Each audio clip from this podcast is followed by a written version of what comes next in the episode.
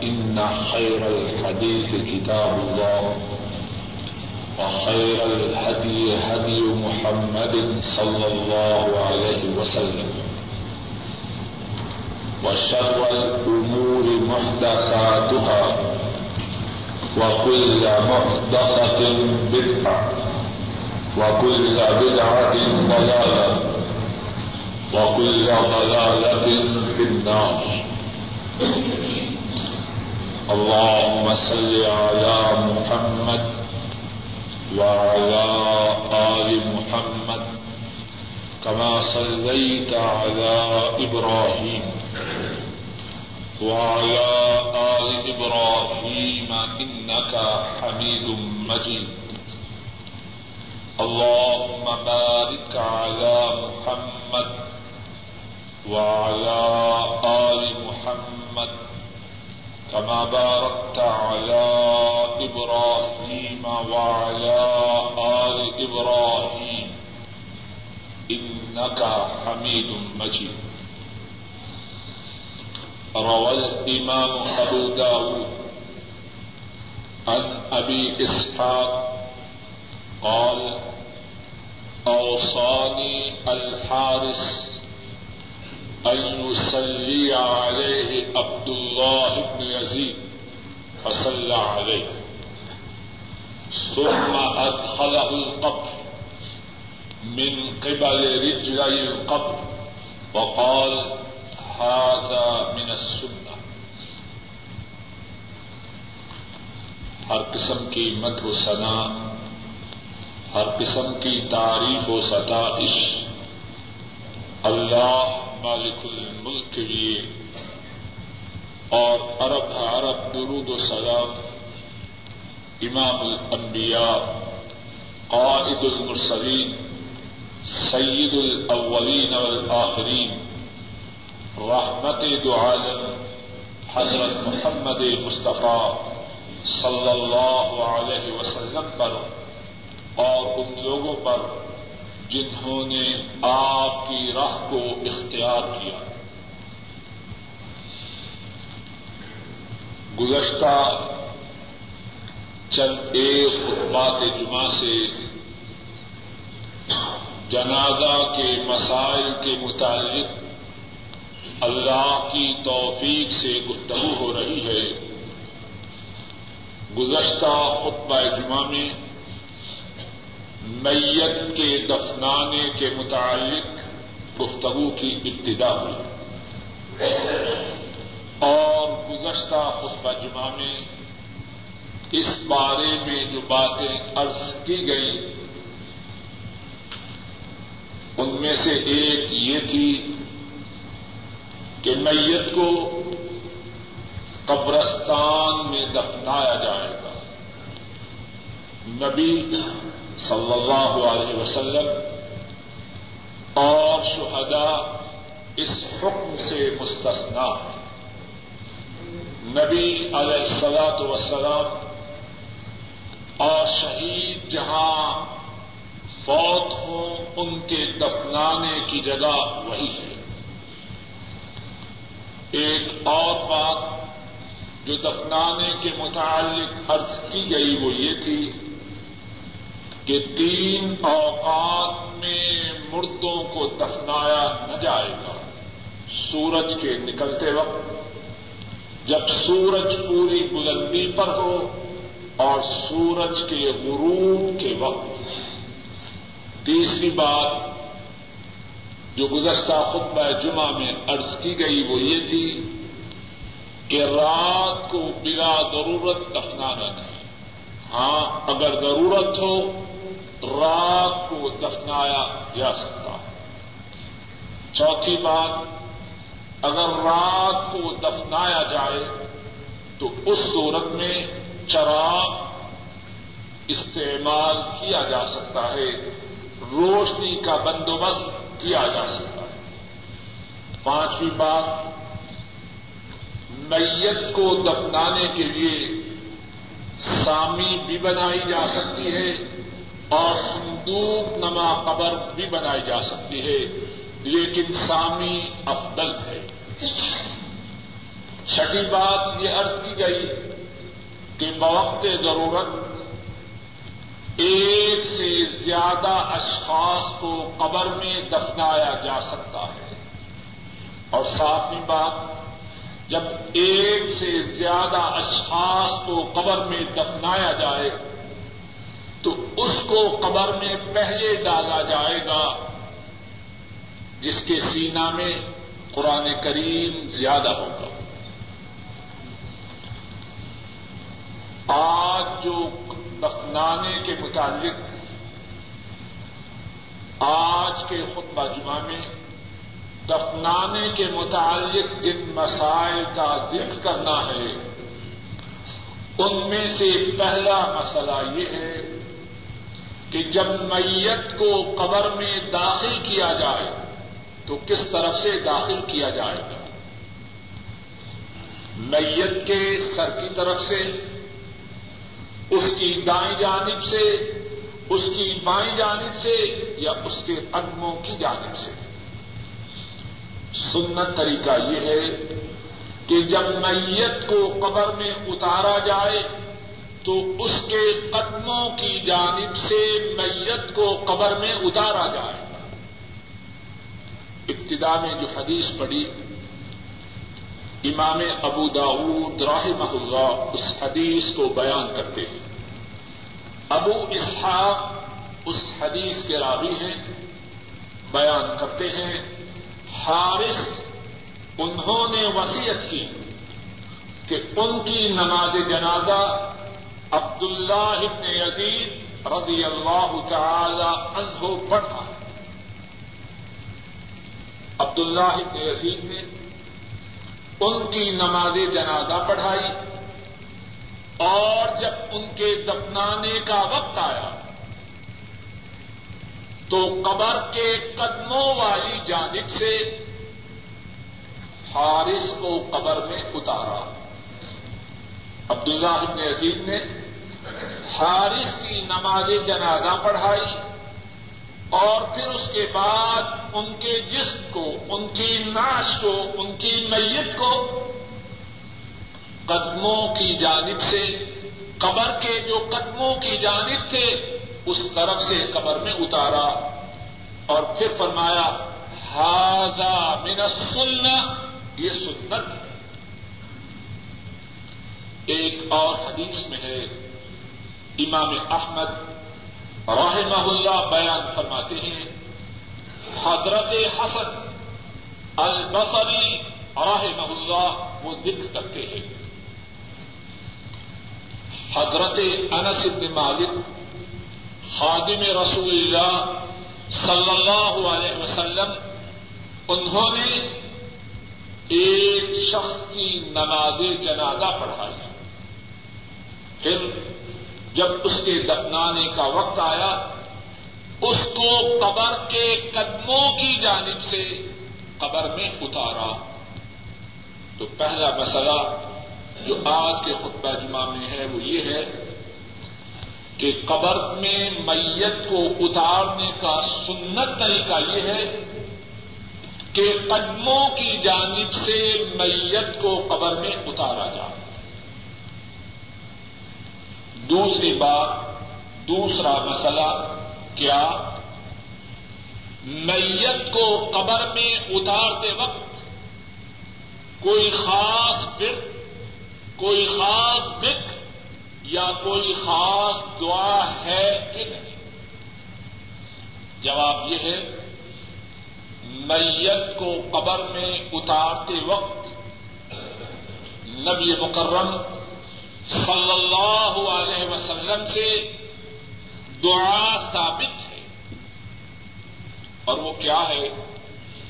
امام ترمدی رحمہ اللہ بیان کرتے ہیں، حضرت عبداللہ ابن عمر رضی اللہ تعالی عنہما اس حدیث کے راوی ہیں۔ فرماتے ہیں، ان النبی صلی اللہ علیہ وسلم كان اذا ادخل الميت القبر. قال، بسم الله وبالله وعلى ملة رسول الله صلی اللہ علیہ وسلم.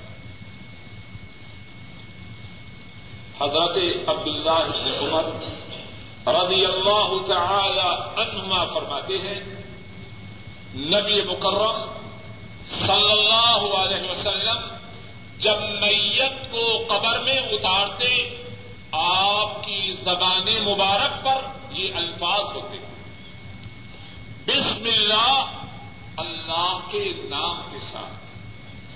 و باللہ اللہ کے ساتھ۔ و ملت رسول اللہ صلی اللہ علیہ وسلم اور اللہ کے رسول کی ملت پر۔ الفاظ پھر دہراتا ہوں۔ شاید کے ساتھی یاد کرتے بسم اللہ و باللہ وعلى ملت رسول اللہ صلی اللہ علیہ وسلم۔ اور کتنی پیاری دعا ہے۔ اپنے عزیز کو، اپنے قریبی کو، اپنے باپ کو، اپنے بھائی کو، اپنے بیٹے کو ہمیشہ کے لیے الوداع کہنے کا وقت ہے۔ پھر ملاقات ہوگی دار الآخرہ میں۔ تو کن الفاظ کے ساتھ اللہ کے رسول صلی اللہ علیہ وسلم الوداع کہتے ہیں؟ بسم اللہ۔ و باللہ و ملت رسول اللہ صلی اللہ علیہ وسلم۔ اور امام ترمدی ہی بیان کرتے ہیں۔ عبداللہ ابن عمر ہی کی روایت سے آپ کبھی ملت کی بجائے سنت کا لفظ بھی استعمال کرتے ہیں۔ آپ فرماتے بسم اللہ و بلّہ و سنت رسول اللہ صلی اللہ علیہ وسلم۔ اللہ کے نام کے ساتھ، اللہ کے ساتھ اور اللہ کے رسول کی سنت پر اس میت کو ہم قبر میں ڈال رہے ہیں۔ تیسرا مسئلہ جو آج کے خطبہ جمعہ میں ہے وہ یہ ہے کہ جب میت کو قبر میں اتارا جائے، اس کے بعد تین دفعہ اپنے ہاتھوں میں مٹی لے کر قبر پر ڈالنا سنت ہے۔ امام ابن ماجہ رحم اللہ بیان کرتے ہیں۔ حضرت ابو ہریرا رضی اللہ تعالی عنہ وہ بیان کرتے ہیں۔ آ حضرت صلی اللہ علیہ وسلم نے نماز جنازہ پڑھائی۔ پھر میت کے پاس قبر پر تشریف لائے اور آپ نے سر کی جانب سے تین دفعہ مٹی اپنے ہاتھوں میں بھر کر اس قبر پہ ڈالی تو تیسرا مسئلہ یہ ہوا کہ جب میت کو دفنانے کا وقت ہو، سنت طریقوں میں سے ایک طریقہ یہ ہے، تین دفعہ اپنے ہاتھوں میں مٹی لے کر اس قبر پہ ڈالی جائے۔ اور ذرا غور کیجیے مسلمان کے حقوق، مسلمان سے حسن سلوک۔ اسلام میں اس کا کتنا اہتمام ہے۔ اگر مسلمان مرنے والے کو نہ دفنائے تو کیا ہو؟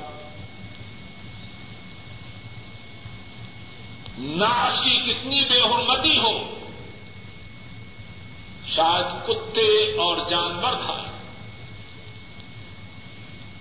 ہر ہر بات پہ اور ہر موڑ میں اللہ کے رسول صلی اللہ علیہ وسلم نے اپنی امت کی رہنمائی کی۔ اور آپ کی رہنمائی ہی میں امت کے لیے خیر ہے۔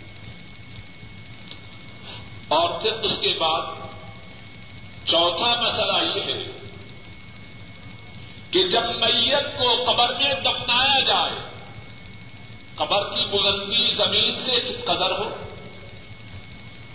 زمین کے برابر ہو یا زمین سے اونچی ہو۔ سنت طریقہ یہ ہے کہ قبر زمین سے بالکل تھوڑی اونچی ہو، ایک بالش کے برابر۔ ہمارے یہاں پاک و ہند میں تو کپڑوں پہ دکانیں بناتے ہیں کاروباری ادارے ہیں۔ جتنی بڑی، جتنی اونچی خبر ہوگی، مجاوروں کا کاروبار اتنا ہی تیز ہے۔ حضرت صلی اللہ علیہ وسلم اس بات کو پسند نہ فرماتے۔ بلکہ صحیح مسلم میں ہے۔ ابو الحیاج الاسدی بیان کرتے ہیں۔ حضرت علی رضی اللہ تعالی عنہ اس حدیث کے راوی ہے آپ نے حضرت علی کو حکم دیا۔ جو اونچی قبر دیکھو، اسے زمین کے برابر کر دو۔ اور اونچی ہو تو کتنی ہو؟ ایک بارش کے برابر۔ ابن حبان رحمہ اللہ بیان کرتے ہیں۔ حضرت جابر رضی اللہ تعالی عنہ اس حدیث کے راوی ہیں کہ نبی کریم صلی اللہ علیہ وسلم کی قبر ایک بالش کے برابر زمین سے اونچی تھی۔ بالکل معمولی اونچی۔ قبروں پہ دکانیں بنانا، لمبی اونچی کپڑے بنانا، اسلام میں اس کا کوئی ثبوت نہیں۔ اور پھر جو قبر کی بلندی ہے وہ کیسی ہو؟ اونٹ کی کوہان کی طرح ہو۔ ایسے نہ ہو۔ بعض لوگ ایسے بناتے ہیں مستقل صورت کی نہیں۔ قبر کی بلندی جو ہے وہ کوہان کی طرح ہو، اونٹ کی کوہان کی طرح ہو۔ صحیح بخاری میں ہے، حضرت سفیان اتمام بیان کرتے ہیں کہ انہوں نے رسول مکرم صلی اللہ علیہ وسلم کی قبر مقدس دیکھی۔ تو وہ مسنم تھی۔ انہو را قبر النبی صلی اللہ علیہ وسلم مسنمہ آپ کی قبر جو تھوڑی سی اونچی تھی، وہ اونٹ کی کوہان کی طرح۔ ایک اور مسئلہ، پانچواں مسئلہ جو آج کے خطبہ جمعہ کا ہے، وہ یہ ہے کہ قبر پر کوئی نشانی لگائی جا سکتی ہے۔ آدمی اپنے عزیز، اپنے قریبی، اپنے رشتے دار کو دفن کرے، وہاں کوئی ایسی نشانی لگا دے کہ معلوم ہو کہ یہ فلاں کی قبر ہے۔ حضرت صلی اللہ علیہ وسلم سے یہ بات ثابت ہے۔ سنن ابی داؤد میں ہے۔ مطلب بن ابی ودا وہ بیان کرتے ہیں۔ نبی کریم صلی اللہ علیہ وسلم کے ساتھی حضرت عثمان بن مزعون رضی اللہ تعالی عنہ۔ حضرت عثمان بن مزعون رضی اللہ تعالی عنہ، ان کا انتقال ہوتا ہے۔ ان کے دفنانے کا وقت آتا ہے۔ دفنایا جاتا ہے۔ آپ فرماتے ہیں، جاؤ وہ پتھر لاؤ۔ ایک ساتھی پتھر لانے کے لیے جاتا ہے۔ پتھر بھاری ہے۔ وہ اس کو اٹھا نہیں پاتا۔ حضرت مطلب بیان کرتے ہیں جو شخص اس موقع پہ موجود تھا، اس نے بتلایا، رحمت دو عالم صلی اللہ علیہ وسلم خود تشریف لے جاتے ہیں۔ اپنے بازو سے اپنے کپڑے کو ہٹاتے ہیں، پتھر کو اٹھاتے ہیں، اور عثمان ابن مظلوم کی قبر کے قریب نصب کرتے ہیں۔ اور فرماتے ہیں اتعلم بها قبر آخر؟ میں یہ میں یہ پتھر اس لیے نصب کر رہا ہوں تاکہ اپنے بھائی کی قبر پہ نشانی نصب کروں۔ وہ اب پھر نہ آئے گئی مات من اہلی اور ہمارے گھر والوں میں سے جو انتقال کرے اس کو اس کے قریب دفن کر دو اس حدیث سے آپ کے ان الفاظ مبارکہ سے دو باتیں ثابت ہوئی پہلی بات کیا ہے؟ کہ قبر پر کوئی نشانی نصب کی جا سکتی ہے۔ اور دوسری بات، اقارب کو رشتے داروں کو ایک جگہ دفن کرنے کا اہتمام کرنا درست ہے۔ بات واضح ہے کیسے آپ فرما رہے ہیں، اس پتھر سے اپنے بھائی کی قبر پہ نشانی مقرر کروں اور ہمارے گھر والوں میں سے جو فوت ہو ان کو اس قبر کے قریب دفن کروں۔ تو پانچواں مسئلہ یہ ہوا قبر پہ نشانی کا نصب کرنا درست ہے اور چھٹا مسئلہ یہ معلوم ہوا، ایک کنبا کے افراد کو آئندہ وقارب کو ایک جگہ دفن کرنے کا اہتمام کرنا یہ بھی درست ہے۔ اور ساتواں مسئلہ آج کے خطبہ جمعہ کا یہ ہے کہ جب میت کو دفنایا جائے اس کے بعد سنت طریقہ یہ ہے کہ میت کی قبر پر کھڑے ہو کر اس کے لیے اللہ سے اس کے گناہوں کی معافی مانگی جائے اس کے لیے دعا کی جائے کہ اللہ اسے حساب میں ثابت قدم رکھے۔ امام ابو داود راہ اللہ بیان کرتے ہیں، حضرت عثمان ابن عفان رضی اللہ تعالی عنہ اس حدیث کے رابی ہیں۔ بیان کرتے ہیں، کان نبی صلی اللہ علیہ وسلم اذا فرغ من دفن المیت وقف علیہ۔ وقال، استغفروا لأخيكم وسلوا له التثبيت فإنه الآن يسأل أو كما قال صلى الله عليه وسلم. امیر المؤمنین ذو حضرت عثمان بن عفان رضی اللہ تعالی عنہ کو بیان کرتے ہیں. نبی رحمت صلی اللہ علیہ وسلم جب میت کے دفنانے سے فارغ ہوتے آپ اس کی قبر پر رک جاتے ہیں۔ آپ اس کی قبر پر ٹھہر جاتے ہیں۔ اور ارشاد فرماتے استغفروا لأخيكم اپنے بھائی کے لیے۔ اللہ سے اس کے گناہوں کی معافی طلب کرو۔ وسلوا له التثبیت اور اللہ سے اس کے لیے ثابت قدمی کا سوال کرو۔ الْعَانَ يُسْأَلْ۔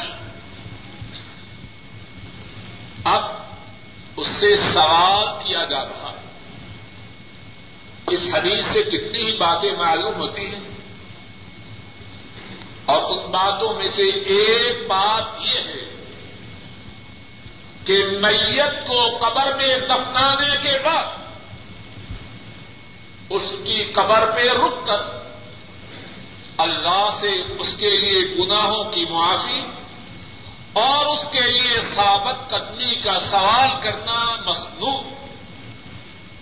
اور جس طرح کہ میں نے گزشتہ خطبات جمعہ میں ایک سے زیادہ دفعہ عرض کیا، بہت سے لوگ جو باتیں ثابت ہیں، جو باتیں مصنون ہیں، ان کی طرف توجہ نہیں دیتے، اپنی طرف سے باتیں ایجاد کر رکھی ہیں۔ اور انہیں باتوں میں سے نماز جنازہ سے فارغ ہوئے اپنی دعا کرو۔ اس موقع پر حضرت صلی اللہ علیہ وسلم سے دعا کا کرنا ثابت ہے۔ نماز جنازہ کی ادائیگی کے بعد جس موقع پر میت کے لیے دعا کرنا ثابت ہے، وہ اس کو دفنانے کی بات ہے۔ اور کچھ علاقوں میں یہ بھی رواج ہے کہ دفنانے کے بعد پتہ نہیں کتنے قدم چلتے ہیں۔ کچھ قدم واپس آتے ہیں، پھر دعا کرتے ہیں۔ سب باتیں ایجاد بنتا ہے جو بات ثابت ہے، دفنانے کے بعد میت کے گناہوں کی معافی اور اس کے لیے ثابت قدمی کا سوال اللہ سے کیا جائے۔ اللہ مالک الملک اپنے فضل و کرم سے کہنے والے کو اور سب سننے والوں کو رسول مکرم صلی اللہ علیہ وسلم کے طریقہ کے مطابق سارے اعمال کرنے کی توفیق عطا فرمائے۔ وآخر دعوانا ان الحمد للہ رب العالمین۔ نحمده ونستعينه ونستغفره ونؤمن به ونتوكل عليه ونعوذ بالله من شرور أنفسنا ومن سيئات أعمالنا من يهده الله فلا مضل له ومن يضلله فلا هادي له وأشهد أن لا إله إلا الله وحده لا شريك له وأشهد أن محمدا عبده ورسوله صلى الله عليه وسلم آج کے خطبہ جمعہ میں تدفین کے متعلق جن مسائل کا ذکر ہوا ہے، ان کا خلاصہ یہ ہے کہ میت کو نمبر ایک، میت کو جب قبر میں داخل کیا جائے گا، تو میت کے قدموں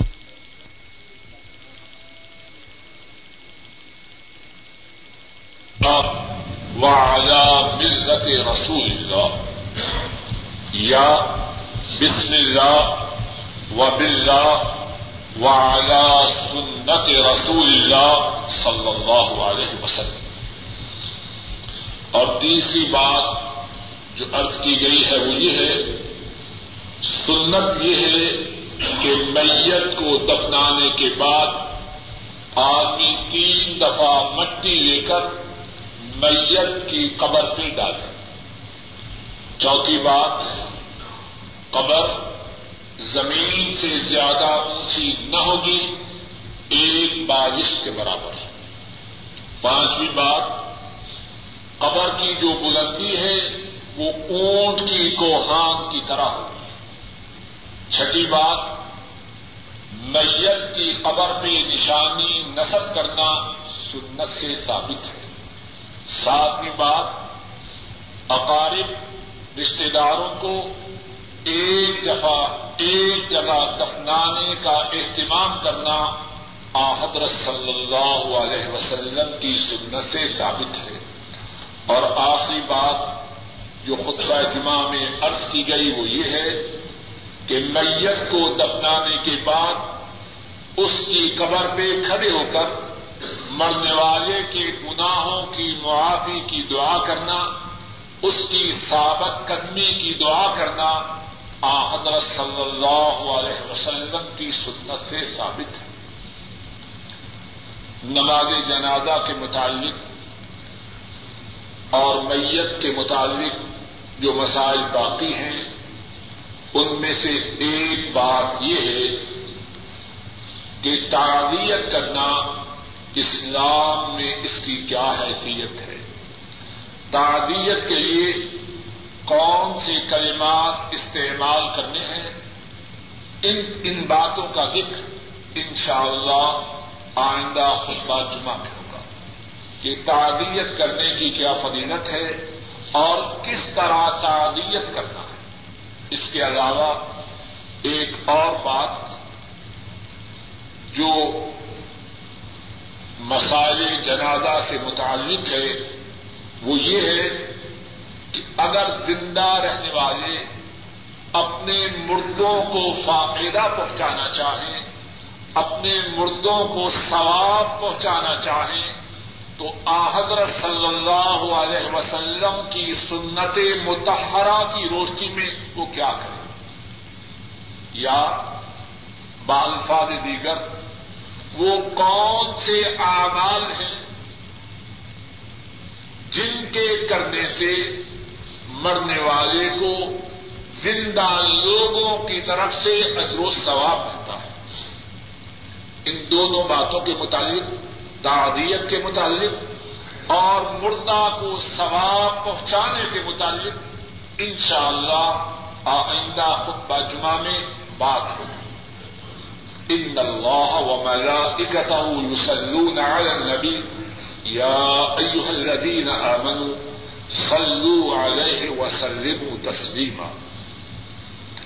اللهم صل على محمد وعلى آل محمد يصلون على النبي. يا أيها الذين آمنوا صلوا عليه وسلموا تسليما. اللهم صل على محمد وعلى آل محمد كما صليت على إبراهيم وعلى آل إبراهيم إنك حميد مجيد. اللهم بارك على محمد وعلى آل محمد كما باركت على إبراهيم وعلى آل إبراهيم إنك حميد مجيد. ربنا ظلمنا أنفسنا وإن لم تغفر لنا وترحمنا لنكونن من الخاسرين.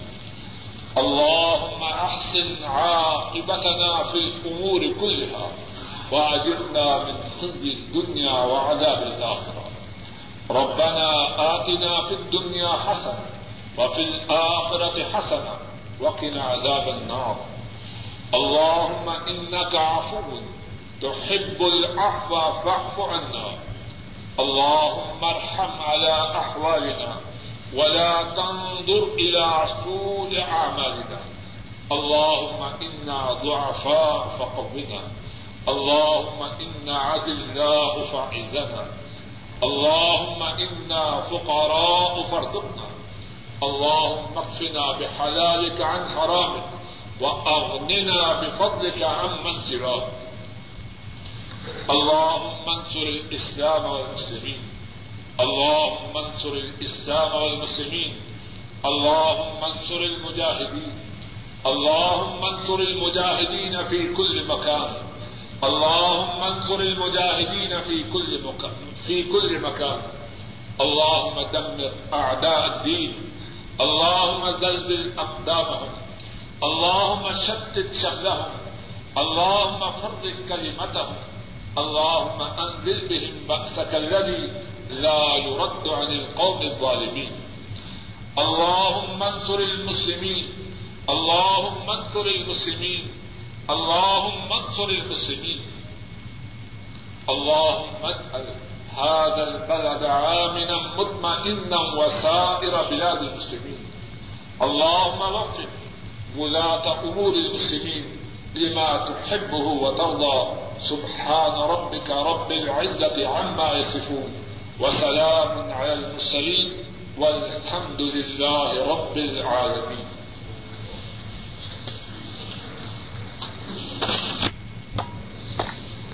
أعوذ بالله من الشيطان الرجيم. أعوذ بالله من الشيطان الرجيم. بسم الله الرحمن الرحيم. بسم الله الرحمن الرحيم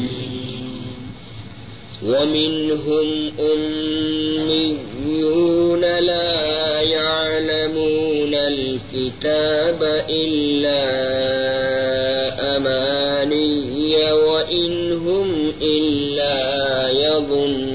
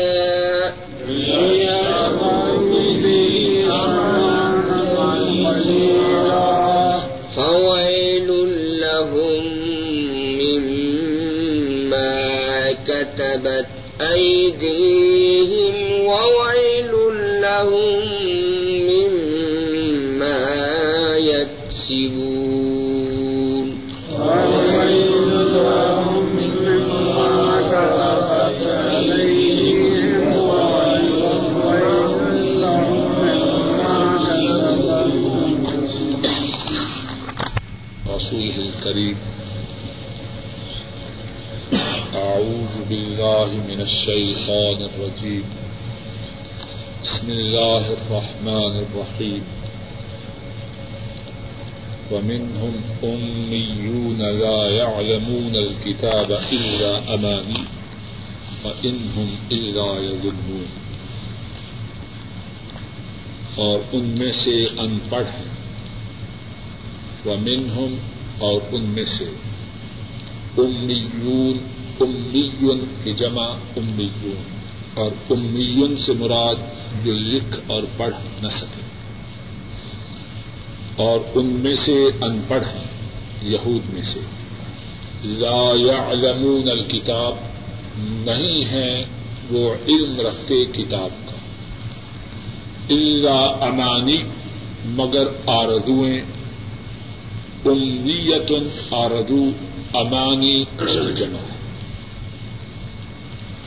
انہم اللہ یدنون اور نہیں ہے وہ۔ ان سے مراد یہاں ہے نہیں۔ ان نافیہ ہے، نفی کے معنوں میں۔ اور نہیں ہے وہ، مگر گمان کرتے۔ ومنهم أميون لا يعلمون الكتاب إلا أماني۔ اور ان میں سے ان پڑھ ہیں، نہیں وہ جانتے کتاب کو مگر آردو اور انہم اللہ یدنون اور نہیں ہے وہ مگر گمان کرتے گزشتہ آیات کریمہ میں بھی یہودیوں کا ذکر تھا۔ اس آیت کریمہ میں بھی یہودیوں ہی کا ذکر ہے۔ لیکن اس سے پہلے والی جو آیت کریمہ تھی اور اس سے پہلے جو آیات تھی، ان میں ذکر تھا یہود میں سے پڑھے لکھوں کا، ان میں سے تعلیم یافتہ لوگوں کا۔ اس آیت کریمہ میں بات ہو رہی ہے ان پڑھوں کی۔ اور ان کے متعلق فرمایا کہ کتاب کا تو انہیں کوئی علم نہیں، مگر آردوؤں میں بڑے شیر ہیں۔ قرآن کریم میں یہودیوں کی جو امانی تھی، ان کی جو آردویں تھیں ان کے متعلق کئی مقامات پر ذکر ہے۔ ابھی ان شاء اللہ ہم آئندہ درس میں جو آیات پڑھیں گے، اس میں بھی یہودیوں کی آردوں کا ذکر ہے۔ وقالوا لن تمسنا النار الا ایاما معدودا۔ انہوں نے کہا ہمیں آگ پہنچے گی، ہمیں عذاب ہوگا، مگر گنتی کے دن۔ لن تمسن النار، ہمیں آگ نہ چھوئے گی۔ الا ایاما معدودا، مگر گنتی کے دن۔ خود ہی فیصلہ کرتے ہیں۔ اور صفحہ نمبر چودہ میں دیکھیے۔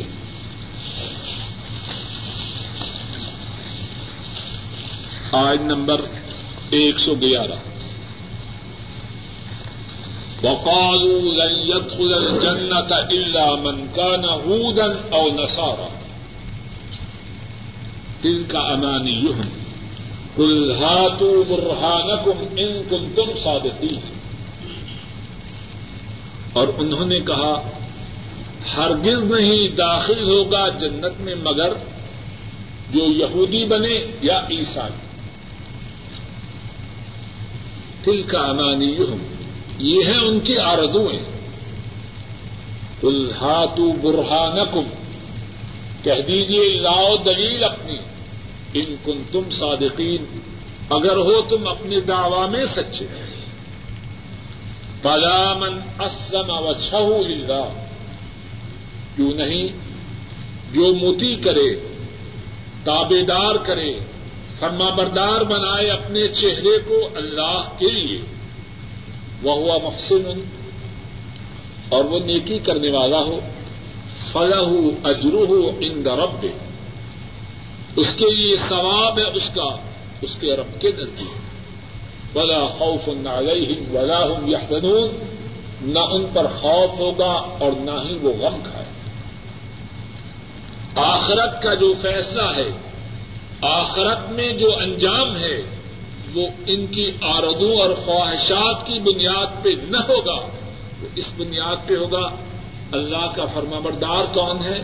نیک اعمال کرنے والا کون؟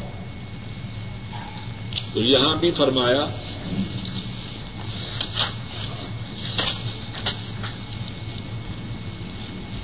ومن ہم امیون ان میں سے ان پڑھ ہیں، لا يعلمون الکتاب کتاب کو نہیں جانتے۔ اللہ امانی، مگر آردو ہے۔ ان ہم اللہ یظنون، اور نہیں ہے وہ مگر گمان کر۔ اور بدقسمتی کی بات ہے کہ کچھ لوگ اسلام کی طرف اپنی نسبت کے باوجود اپنے اندر یہی خصلت رکھتے ہیں۔ اللہ کے نافرمان اللہ کے رسول کے نافرمان اللہ کی توحید میں شرک کرنے والے، آپ کی سنت میں امیدش کرنے والے، اللہ کی سرکشی اور توغیانی کرنے والے، اور پھر پکے پکے مسلمان اور جنت بد آمالیوں کے باوجود، اللہ اور اس کے رسول کی نافرمانی کے باوجود، خواہشات رکھنی آردویں رکھنی، دعوے کرنا، یہ یہودیوں کی خصلت ہے مسلمانوں کی عادت ہے۔ مومن مسلمان وہ تو وہ ہے۔ سب کچھ کرنے کے باوجود ڈرتا ایک تابائی بیان کرتے ہیں۔ میں تیس صحابہ سے ملا۔ تیس صحابہ سے ملا۔ اور سارے کے سارے اپنے متعلق اس بات سے ڈرتے تھے کہ کہیں وہ منافق نہ ہو جس کے سینے میں ایمان ہے وہ اللہ سے ڈرتا ہے۔ صحیح بخاری میں ہے عمر فاروق رضی اللہ تعالی عنہ جب ان کو خنجر مارا گیا اور ان کی زندگی کے آخری ایام تھے، ایک نوجوان آیا اور کہنے لگا، اے امیر المومنین، آپ کے لیے بشارتیں ہیں۔ آپ نے یہ کیا، آپ نے وہ کیا، آپ کے نیک اعمال کا ذکر کرتا اور واقع فاروق رضی اللہ تعالی عنہ، ان کے نیک اعمال بہت زیادہ ہیں۔ لیکن عمر فاروق کیا کہتے ہیں؟ تو کہتے ہیں، نوجوان کیا بات کر رہے ہیں؟ اگر میں برابر کا چھوٹ جاؤں، اسی میں میرے لیے بڑی غنیمت ہے۔ کون ہے عمر فاروق؟ امت میں دوسرے نمبر کی شخصیت ہے، لیکن ڈر کتنا ہے؟ مومن اس کی حسرت یہ نہیں کہ وہ یہودیوں کی طرف یہودیوں کی طرح دعوے کرے یا آردو اور امنگے کرے، مومن اللہ سے ڈرنے والا ہے۔ فویل للذین یکتبون الکتاب بأیدیہم ثم يقولون هذا من عند الله ليشتروا به ثمنا قليلا۔ فرمایا، ویل ہے ان کے لیے جو لکھتے ہیں کتاب کو اپنے ہاتھوں سے۔ ثم يقولون پھر وہ کہتے ہیں هذا من عند الله یہ اللہ کی جانب سے۔ یشترو بھی سمن قلیلا، تاکہ وہ اس کے ساتھ تھوڑا دام خریدیں۔ فوائل الحم ان کے لیے ویل ہے، ان کے لیے ہلاکت ہے، ان کے لیے بربادی ہے۔ مما کتبت ایدیہم جو ان کے ہاتھوں نے لکھا۔ فوائل الحم مما یکسبون اور ان کے لیے بربادی ہے، اس وجہ سے جو وہ کماتے ہیں۔ ویل، اس کی تفصیل میں مفسرین نے کتنے ہی اقوال نقل کیے۔ ایک معنی یہ ہے ہلاکت و بربادی، اور ایک معنی یہ ہے کہ جہنم میں ایک وادی ہے جس کا نام ویل ہے۔ یک ویل ہے ان کے لیے جو لکھتے ہیں کتاب کو بے ایدی ہے اپنے ہاتھوں سے۔ جو کتاب ہے وہ کس سے لکھی جاتی ہے؟ ہاتھ سے لکھی جاتی ہے۔ لیکن پھر فرمایا، بے ایدی وہ لکھتے ہیں اپنے ہاتھوں سے تاکید کے لیے۔ کہ لکھت تحریر تو ان کے اپنے ہاتھوں کی طرف سے ہے۔ ایک ہے لکھو؟ ایک ہے اپنے ہاتھ سے لکھو؟ بات ایک ہی ہے۔ لیکن اپنے ہاتھ کا جب ذکر کیا تو اور زیادہ تاکید ہے۔ ثم يقولون هذا من عند الله پھر کہتے ہیں، لکھتے اپنے ہاتھوں سے۔ پھر کہتے ہیں، یہ اللہ کی جانب سے۔ یشترو بھی تمنا قلیلا۔ تاکہ وہ خریدے اس کے ساتھ دام تھو اس آیت کریمہ میں کتنی ہی باتیں ان میں سے ایک بات یہ ہے کہ یہود اپنی لکھی ہوئی بات کو اللہ کی طرف سے من اللہ کی طرف منسوخ کرتے لکھتے خود۔ اور منسوخ کس کی طرف کرتے؟ اللہ کی طرف۔ دوسرے الفاظ میں دین میں اپنی طرف سے باتیں داخل کر کے ان کا نام دین رکھنا۔ اور ایک اور بات یشتارو بھی سمن قلیلا یہ کیوں کرتے؟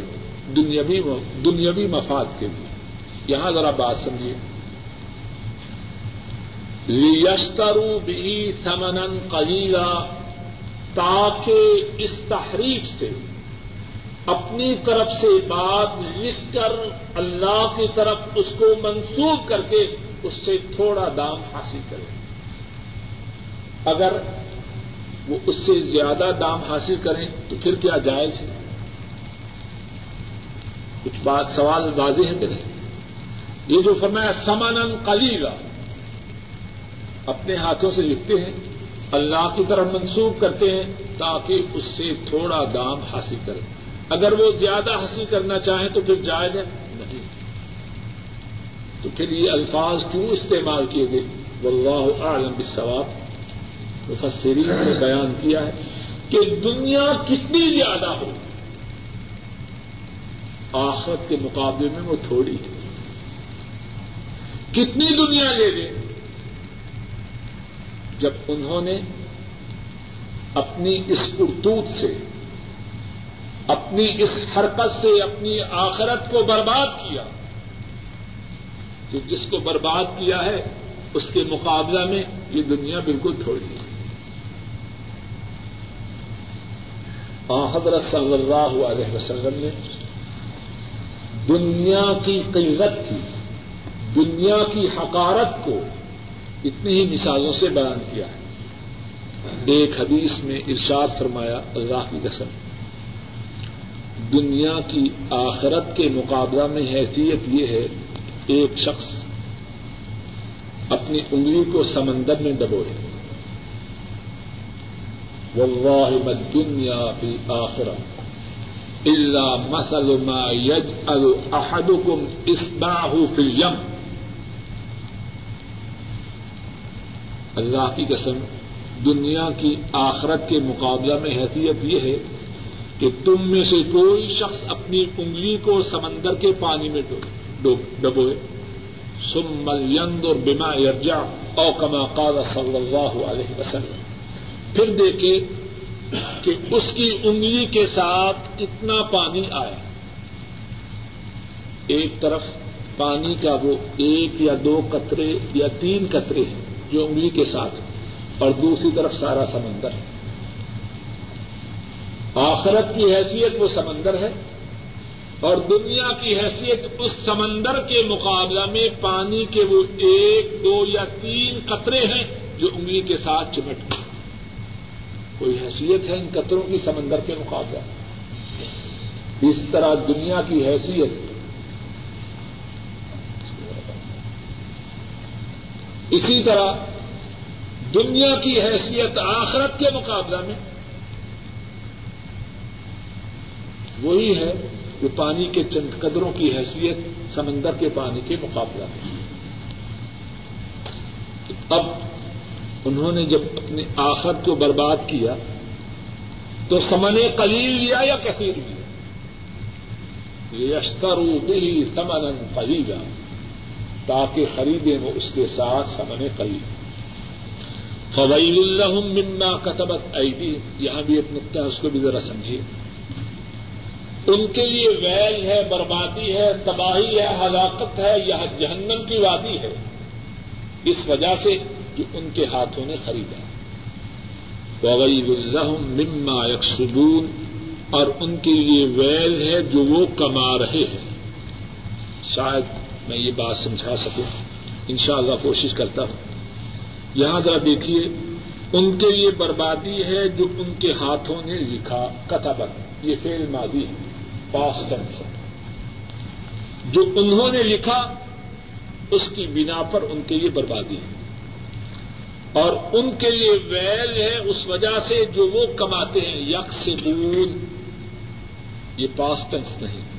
عربی میں اس کو کہتے ہیں فیل مظاہرے اور فیل مظاہرے جو ہے، اس میں پریزنٹ بھی ہوتا ہے اور فیوچر بھی ہوتا ہے۔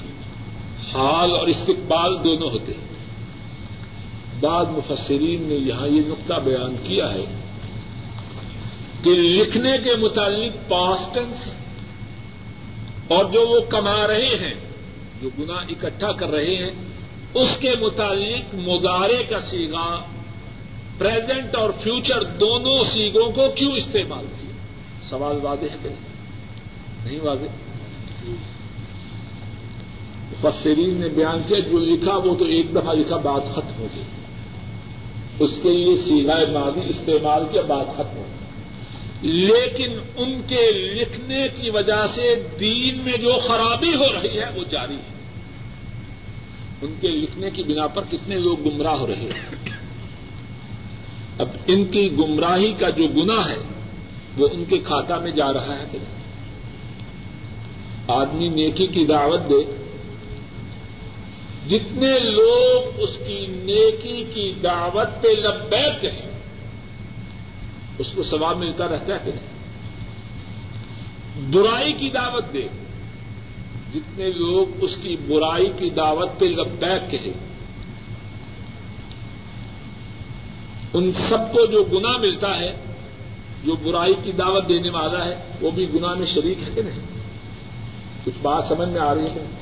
کسی بات سے ملتی ہوئی بات میں نے ایک اور کرنی ہے، وہ ذرا توجہ سے سنی ہمارے جو ساتھی یہاں سعودی عرب میں، ہم جب سب سب جو سعودی عرب میں آئے ہیں، اب جو شیطانی ساز و سامان لے کے جائے، ایک تو اس دن کا گنا ہے جب اس نے خریدا۔ اب جتنا گنا اس کے کنبے والے ہر روز اکٹھا کر رہے ہیں، وہ اس میں ان کا شریک ہے کہ نہیں؟ جواب تو دیجیے مانے نہ مانے ہم نہیں ذرا اس اور مقصد معذ اللہ مذاق نہیں مقصد یہ ہے کہ شاید کسی کے دل میں بات اتر جائے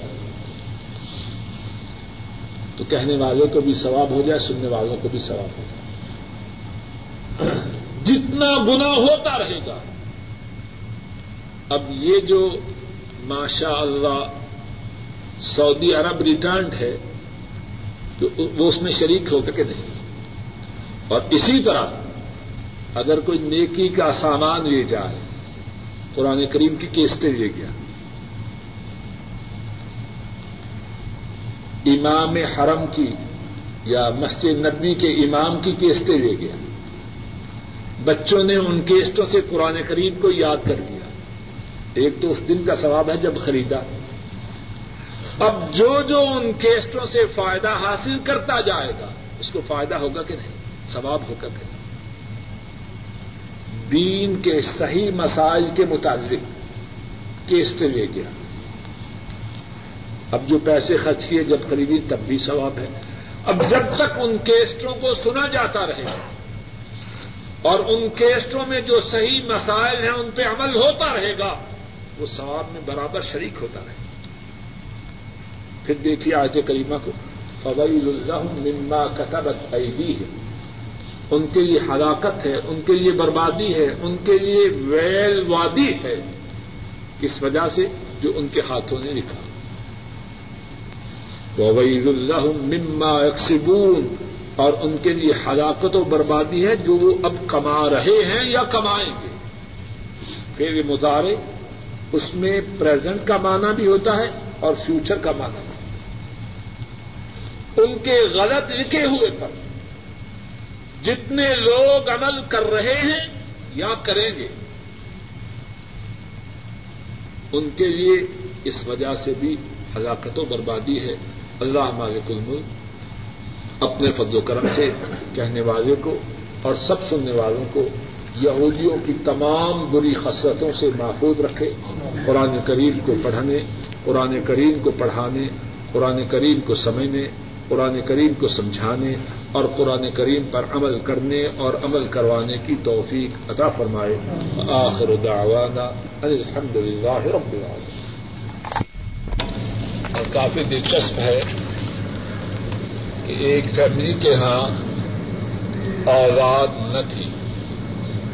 انہوں نے خانہ کعبہ میں دعا کی کہ اے اللہ ہمیں اولاد عطا فرما۔ اور ساتھ ہی یہ بھی نظر مانی کہ اگر اللہ نے اولاد عطا کی اور اولاد بچہ کی صورت میں ہوئی تو اس کا نام یہ رکھیں گے اور اگر بچی کی صورت میں ہوئی تو اس کا نام عائشہ رکھیں گے۔ اللہ کے حکم سے ان کی دعا قبول ہوئی اور ان کے ہاں بچی ہوئی۔ اب انہوں نے چاہا کہ بچی کا نام عائشہ رکھیں تو لوگوں نے کہا، عائشہ نام کی جو بچیاں ہیں، وہ تو اپنے گھروں میں خوش نہیں رہتی اب وہ پریشان ہیں کہ کیا کریں۔ بچی کا نام عائشہ رکھیں کہ نہ رکھیں۔ مجھے اس سوال کے متعلق تو خبر نہ تھی، لیکن اللہ کے حکم سے درس میں جو کچھ عائشہ صدیقہ رضی اللہ تعالی عنہا کے متعلق مختصر طور پہ عرض کیا گیا ہے۔ اگر عائشہ کی فضیلت بیان کرنے کے لیے اتنے ہی پہ اکتفا کیا جائے، تو سمجھنے والے کے لیے اس میں کفایت ہے۔ ویسے شاید ہم ایک درس میں تفصیل عائشہ صدیقہ رضی